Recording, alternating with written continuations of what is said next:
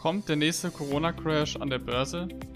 Welche Renditeerwartungen haben eigentlich diverse Personengruppen im Euroraum? Was ist in unseren Depots passiert? Und was ist die große Überraschung, die wir heute für dich haben? Das alles und mehr erfährst du heute im Börsencafé. Bis gleich.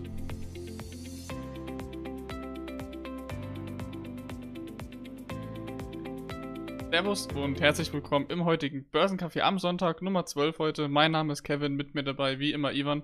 Bei uns geht es um das Thema finanzielle Bildung. Wir sprechen über verschiedene Vermögenswerte wie Aktien, Kryptowährungen oder auch manchmal NFTs, aktuelle Investmenttrends und das alles mit dem einen Ziel, nämlich deine Sichtweise auf deine Finanzen zu revolutionieren. Begrüße ich Ivan zum heutigen Börsencafé Nummer 12 heute. Die zweistelligen sind schon geknackt jetzt zum dritten Mal.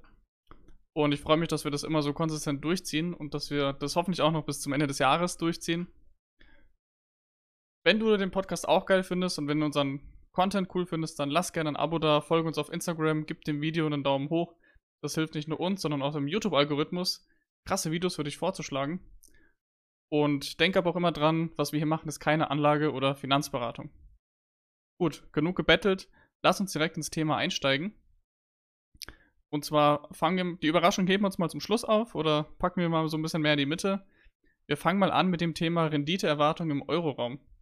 Und zwar hast du eine sehr, sehr interessante Studie gelesen, die verschiedene Personengruppen klassifiziert und herausgibt oder uns beschreibt, was diese Personengruppen für eine Renditeerwartung haben. Erzähl uns doch mal ein bisschen was darüber. Ich habe von der Börse Stuttgart ein Video gesehen, wo es darum ging, verschiedene Personengruppen, Personenkreise und ihre Renditeerwartung, die zugehörige Renditeerwartung ähm, rauszukristallisieren und ähm, kam zu einem erstaunlichen Ergebnis, diese Studie. Und zwar wurden ähm, verschiedene Personengruppen befragt, einmal Anfänger, ähm, auch Profis und vielleicht und auch zudem deutsche Anfänger. Und dann ging es eben darum, wer hat welche Renditeerwartung. Bei den Anfängern waren es mehr als 12 Prozent pro Jahr, ich meine sogar um die 14 Prozent. Bei den Deutschen, die waren noch etwas konservativer, waren es 10 Prozent. Und bei den Profis erstaunliche 5,5 Prozent. Was hältst okay. du davon, Kevin? Wie hoch ist deine Renditeerwartung und was glaubst du, ähm, spiegelt diese Studie das wieder, was du erwartet hättest?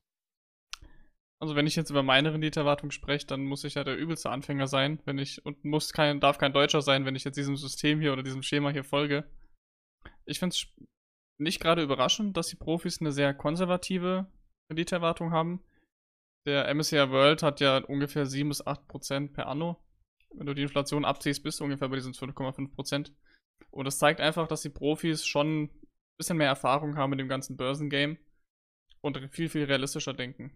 Anfänger, die vielleicht auch erstmal in irgendwelche Penny Stocks investieren und denken, die werden am nächsten Tag Millionär, die können natürlich solche Schätzungen wie 12% quasi stellen. Die wissen vielleicht nicht, dass der Markt auch mal andersrum gehen kann und sicher nach oben geht. Also überraschen tut mich diese Studie nicht. Ich habe für mich persönlich eine höhere Renditeerwartung als 12%. Äh, bin aber trotzdem kein Anfänger. Bin vielleicht ein sehr optimistischer Halbprofi. mhm. Wie siehst du das Ganze denn?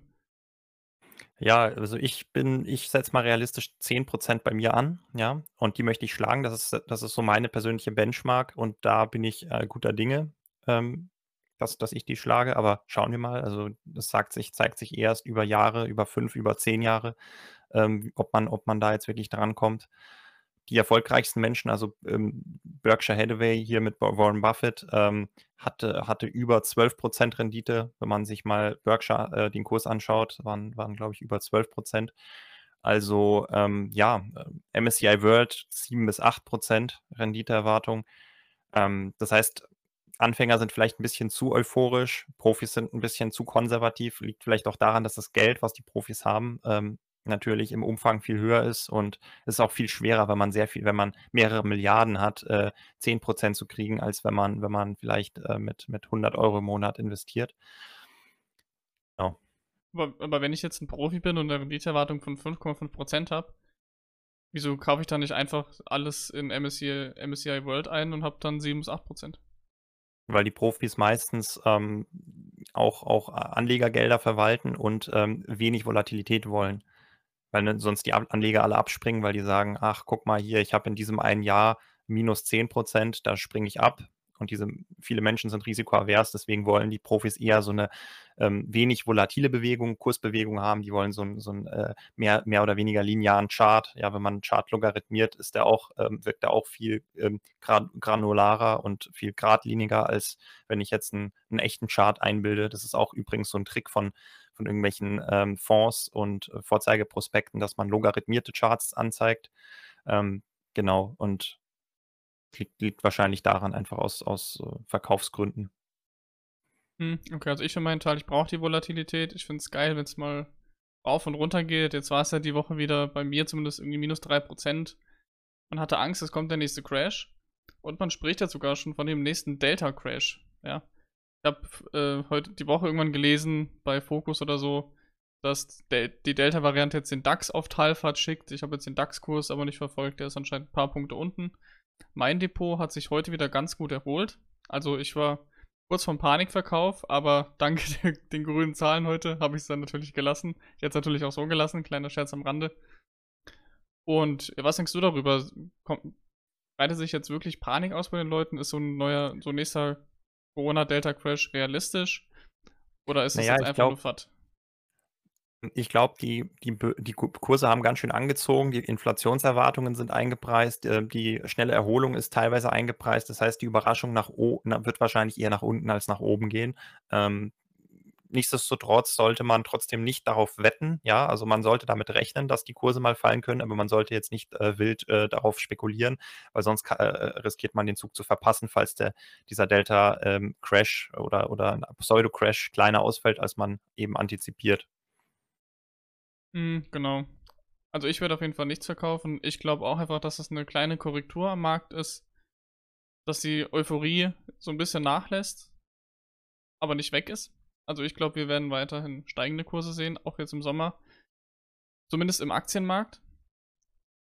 Springen wir mal kurz zum Kryptomarkt rüber. Hier ist ja der Crash schon mehr oder weniger gewesen. Also hier kann man nicht quasi von einem neuen Crash sprechen, der kommen wird. Also man kann schon davon sprechen und das kann natürlich auch passieren jederzeit, aber ich glaube, der Kryptomarkt wurde erstmal abgefrühstückt ja, bin ich auch der Meinung. Also Thema Krypto äh, habe ich ein interessantes Video dir heute auch geschickt, Kevin. Ähm, da ging es eben genau darum, dass wir eigentlich diese zwei Welten haben. Wir haben ein China-Net und wir haben ein, ein Westernet, ja, also so eine Art Technologieinfrastruktur in China, so eine Technologieinfrastruktur in den USA und die äh, stehen immer kon konträr zueinander, haben verschiedene politische Systeme zugrunde, verschiedene Regulatorik und in China sieht man immer mehr die Abwanderung von bestimmten Plattformen, von bestimmten Systemen, ja. Und ähm, diese, diese Abwanderung spiegelt sich aufgrund dieser politischen verschärften Maßnahmen wieder, dass die Regierung die Menschen kontrollieren möchte. Ja, das ist, äh, das ist äh, nun mal ein Fakt. Und ähm, dem Ganzen wirkt aber gegenüber dieser schnelle Bevölkerungsanstieg ähm, und also, also Entschuldigung, nicht Bevölkerungsanstieg, sondern der schnelle, das schnelle Wachstum. Die chinesische Bevölkerung steigt gar nicht so schnell, wie man, wie man eigentlich denkt. Ähm, zurzeit Indien am stärksten Wachstum. Ähm, und ähm, das äh, kompensiert das aber nicht. Ja, man hat ja auch beim Bitcoin-Verbot, ähm, beim Bitcoin-Mining-Verbot gesehen, dass jetzt ähm, Infrastruktur abwandert, Miner werden abgeschaltet, die werden jetzt in Containern verfrachtet, in Container verfrachtet und verschifft nach ähm, oben nach Sibirien, nach Kasachstan, Kanada, ähm, hier nach, nach El Salvador und, und so weiter und so fort, dort, wo eben die regular, äh, regulatorischen Bedingungen ähm, geeignet sind dafür. Ja, das Video von gestern habe ich, äh, oder wo du heute geschickt hast, habe ich auch gesehen. Super interessant, was Michael Saylor da sagt. Er betont ja quasi, dass China gewisse Dienste aus seinem Land ausschließt. Also neuestens jetzt wieder natürlich Bitcoin, darauf beziehe ich das ganze ja und nennt als Beispiel zum Beispiel Google. Google Maps bringt einen Mehrwert für die Gesellschaft. Für die Gesellschaft im Westen, wie er es betont. Weil wir können den Dienst kostenfrei nutzen. Klar, wir bezahlen so ein bisschen mit unseren Daten. Aber wir haben einen geilen Dienst, der uns quasi durch die Welt navigieren kann. So, das macht China. China schließt seine Bevölkerung von diesem geilen Dienst aus, weil die den nicht haben wollen, weil die dem nicht zu viel Macht geben wollen im eigenen Land. Stattdessen bauen die einen eigenen Dienst auf. Weiß nicht, wie gut er ist, ob der da mithalten kann, aber und so eine Weltmacht wie Google kommt man, glaube ich, schwer ran. Nicht mal, also Apple Maps kann da ja auch lange nicht mithalten. Und jetzt ist halt dieser neue Dienst quasi mal wieder Bitcoin, der ausgeschlossen wird. Das heißt, der Westen oder die westliche Welt kann von Bitcoin profitieren, weil Bitcoin nicht verboten ist in der westlichen Welt.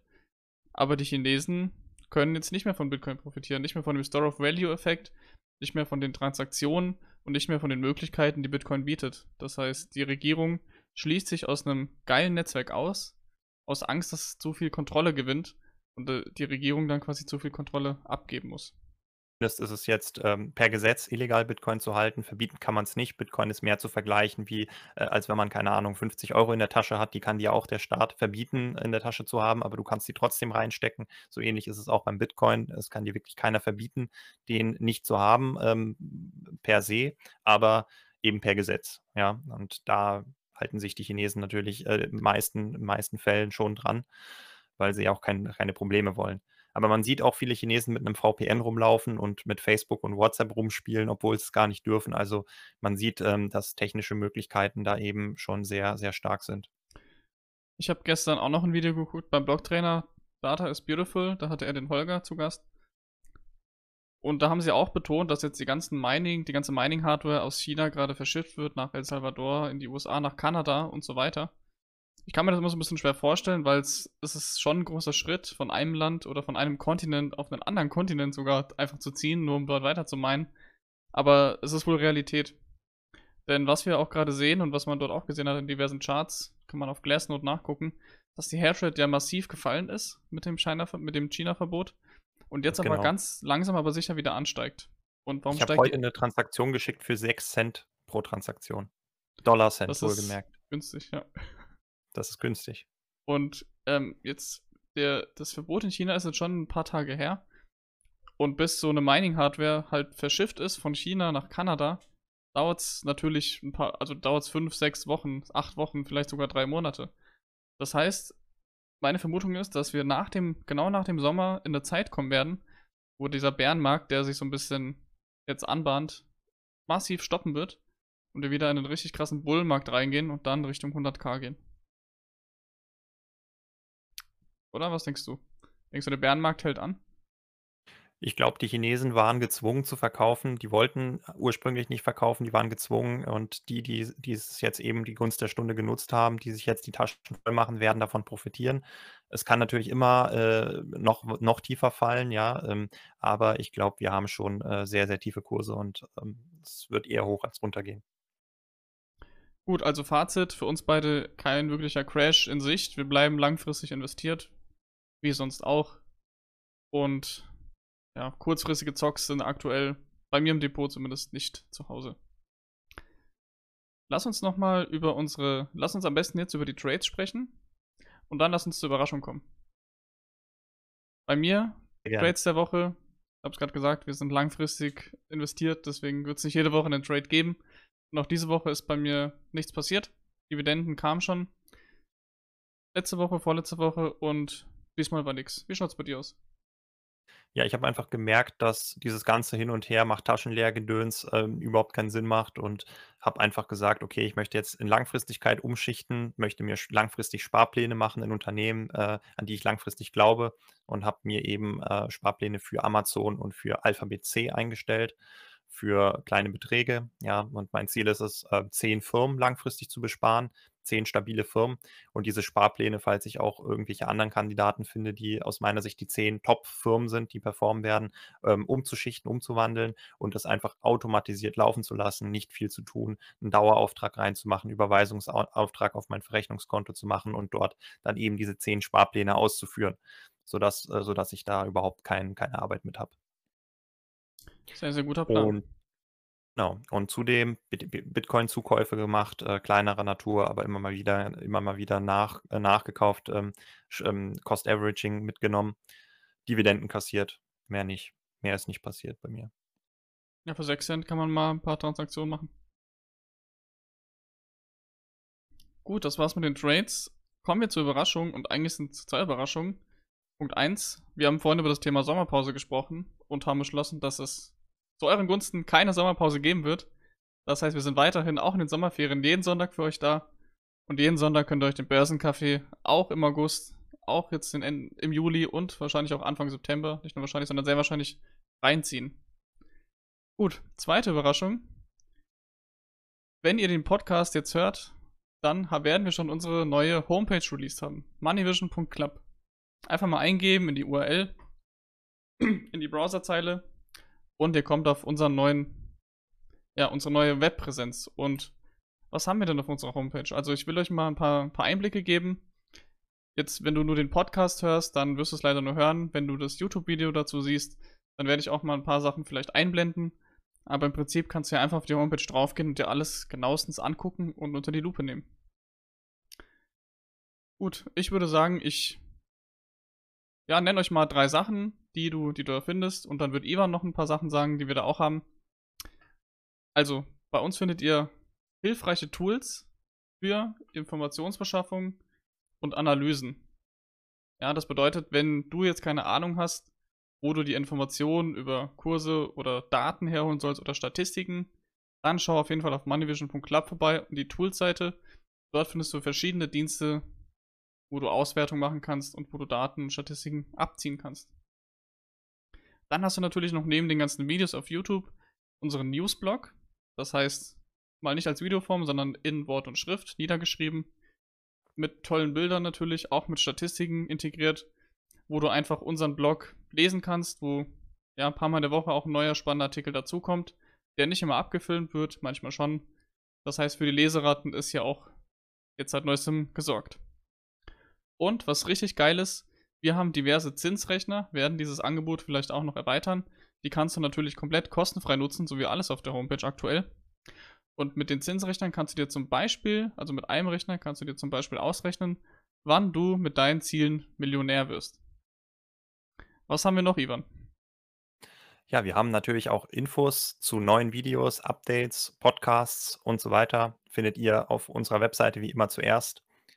Wir haben Live-Kursdaten von Kryptowährungen eingebunden, Aktien und Indizes. Ja, da gibt es schöne Leisten, da äh, zeigt sich immer die Tagesrendite in Prozent von den wichtigsten Indizes weltweit. Ja, das haben wir, haben wir ganz schön eingebunden.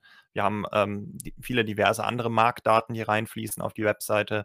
Da findet ihr sämtliche Informationen. Wir haben Tools, äh, wie du bereits angesprochen hast, die wir auch selber äh, mit, mit Herz und Niere nutzen und die wir getestet haben, wo wir uns sehr gut auskennen. Falls du irgendwelche Fragen hast, frag uns, wir helfen dir gerne und mit Freude. Zudem haben wir noch ein paar äh, Anfängerbeschreibungen äh, für, für, für Anfänger, aber auch für Fortgeschrittene, für Profis. Wir haben alles, ähm, alles dokumentiert, ähm, zahlreiche Beiträge und da werden auch noch einige folgen.